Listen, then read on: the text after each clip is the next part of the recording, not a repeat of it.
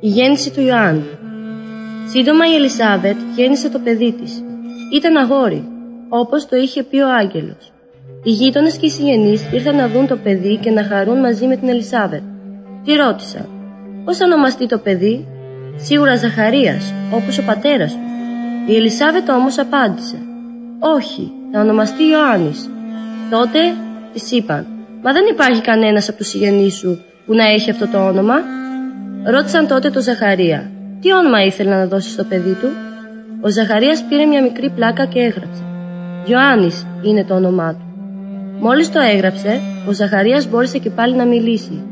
Αμέσως άρχισε να δοξολογεί και να ευχαριστεί το Θεό. Όλοι οι γείτονες θαύμασαν και έμειναν έκπληκτοι. Παντού το συζητούσαν και ο καθένας αναρωτιόταν. Τι θα γίνει άραγε αυτό το παιδί;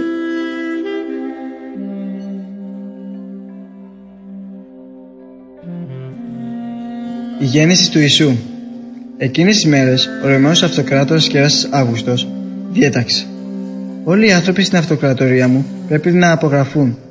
Τα ονόματά τους πρέπει να γραφτούν σε καταλόγους για τη φορολογία. Καθένας πρέπει να τον λόγο αυτό να πάει στην πόλη από όπου κατάγεται. Έτσι και ο Ιωσήφ έπρεπε να πάει να δηλώσει το όνομά του στην πόλη του Δαβίδ, τη Βιφλέμ, επειδή η καταγωγή του ήταν από την οικογένεια του βασιλιά Δαβίδ. Ξεκίνησε λοιπόν από τη Ναζαρέτ μαζί με τη Μαρία για το μακρύ ταξίδι τους. Στη Βιφλέμ δεν βρήκαν χώρο στο παναδοχείο. Η μικρή πόλη ήταν γεμάτη ανθρώπους. Τελικά βρήκαν να μείνουν σε ένα στάβλο. Τη νύχτα η Μαρία γέννησε το παιδί της, ένα γιο. Το σπαργάνωσε και το ξάπλωσε σε ένα παχνί. Στην περιοχή εκείνη βρισκόταν μερικοί βοσκοί που έμεναν στο ύπεθρο και φύλαγαν τα πρόβατά τους. Ξαφνικά έλαψε γύρω του φως και τους παρουσιάστηκε ένας άγγελος. Οι βοσκοί τρόμαξαν. Ο άγγελο όμως τους είπε: Μην τρομάζετε, σας φέρνω ένα χαρμόσυνο μήνυμα. Ο Θεός σας έστειλε το σωτήρα που σας είχε υποσχεθεί, και αυτός είναι ο Χριστός, ο κύριος. Σήμερα γεννήθηκε στη Βιφλέμ, και τούτο είναι το σημάδι για να τον αναγνωρίσετε. Θα βρείτε ένα βρέφος παραγμένο και ξαπλωμένο μέσα σε ένα παχνί. Ξαφνικά τότε κοντά στον άγγελο παρουσιάστηκε πλήθος αγγέλων που υμνούσαν το Θεό και έλεγαν: Δόξα στον ύψο στο Θεό και ειρήνη στη γη, αγάπη και σωτηρία για τους ανθρώπους. Οι βοσκοί πήγαν γρήγορα στη Βιφλέμ. Εκεί βρήκα τη Μαρία και τον Ιωσήφ και το βρέφος ξαπλωμένο στο παχνί. Οι βοσκοί διηγήθηκαν τα λόγια που τους είπε ο άγγελος για αυτό το παιδί. Η Μαρία διατηρούσε όλα αυτά τα λόγια στην καρδιά της και σκεφτόταν συνεχώς. Οι βοσκοί γύρισαν πίσω δοξάζοντας και υμνώντας το Θεό για όλα όσα άκουσαν και είδαν. Η Μαρία και ο Ιωσήφ έδωσαν στο παιδί το όνομα Ιησούς, όπως τους είχε πει ο άγγελος. Η Σοφή Μάγη Όταν γεννήθηκε ο Ιησούς στη Βιθλέμ, έφτασαν σε Ιερουσόλυμα κάποιοι σοφοί μάγοι από την Ανατολή. Πήγαν στο παλάτι του βασιλιά Ηρώδη και ρώτησαν «Πού είναι ο νεογέννητος βασιλιάς» Είδαμε να ανατέλει το άστρο του και ήρθαμε να τον προσκυνήσουμε.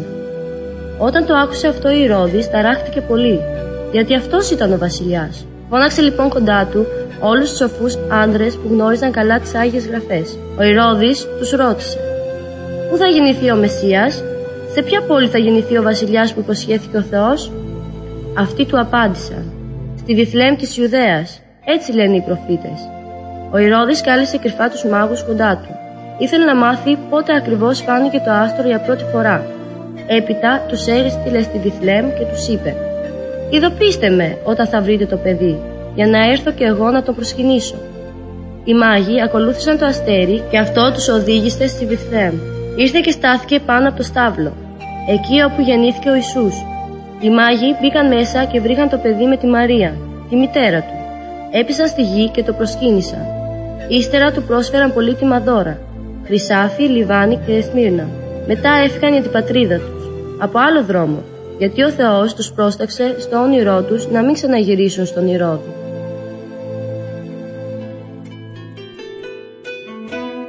Σιμεών και Άννα όταν ο Ιησούς έγινε 40 ημερών, η Μαρία και ο Ιωσήφ τον έφεραν στα Ιερουσόλυμα. Στο ναό ήθελαν να ευχαριστήσουν τον Θεό για το παιδί.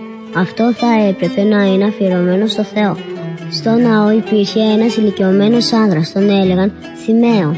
Ο Θεός του είχε υποσχεθεί, δεν θα πεθάνεις πρωτού να δεις με τα μάτια σου τον Μεσσία που σας υποσχέθηκα. Όταν η Μαρία και ο, ο Ιωσήφ ήρθαν με το παιδί, ο Σίμεων το πήρε στην αγκαλιά του και είπε «Τώρα κύριε μπορώ να πεθάνω ειρηνικά γιατί πραγματοποίησες την υπόσχεσή σου.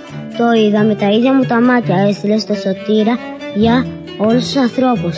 Στο ναό ήταν επίσης μια γυναίκα που προφήτευε. Την έλεγαν Άννα. Ήταν ηλικιωμένη και ζούσε μόνο για το Θεό. Όταν είδε τον Ιησού δόξασε και ευχαρίστησε το Θεό λέγοντας αυτό το παιδί θα σώσει όλους τους ανθρώπους.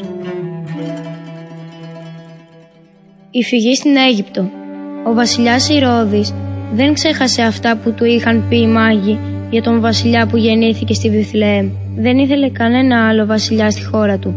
Γι' αυτό όταν είδε πως οι μάγοι δεν γύρισαν, αποφάσισε να στείλει στρατιώτες να σκοτώσουν το παιδί.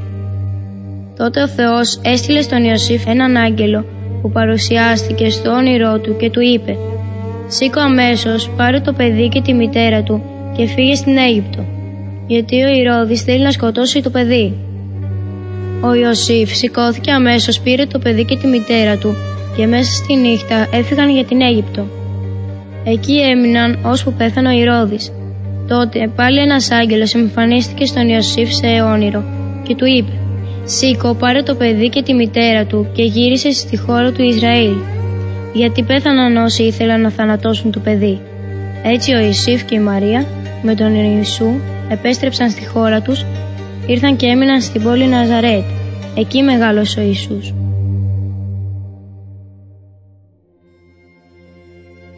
Ο Ιησούς έρχεται στο ναό.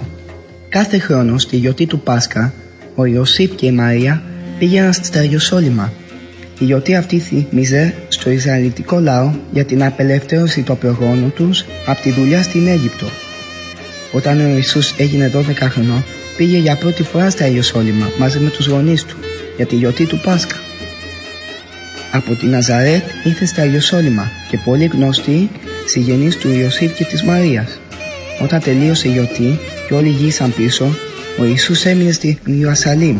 Ο Ιωσήφ και η Μαρία όταν δεν τον είδαν σκέφτηκαν σίγουρα κάπου θα έχει πάει με τους συγγενείς μας. Το βράδυ άρχισε να το γέρουν πανού επειδή δεν το βρήκαν. Γύρισαν στην Ιερουσαλήμ και το αναζητούσαν.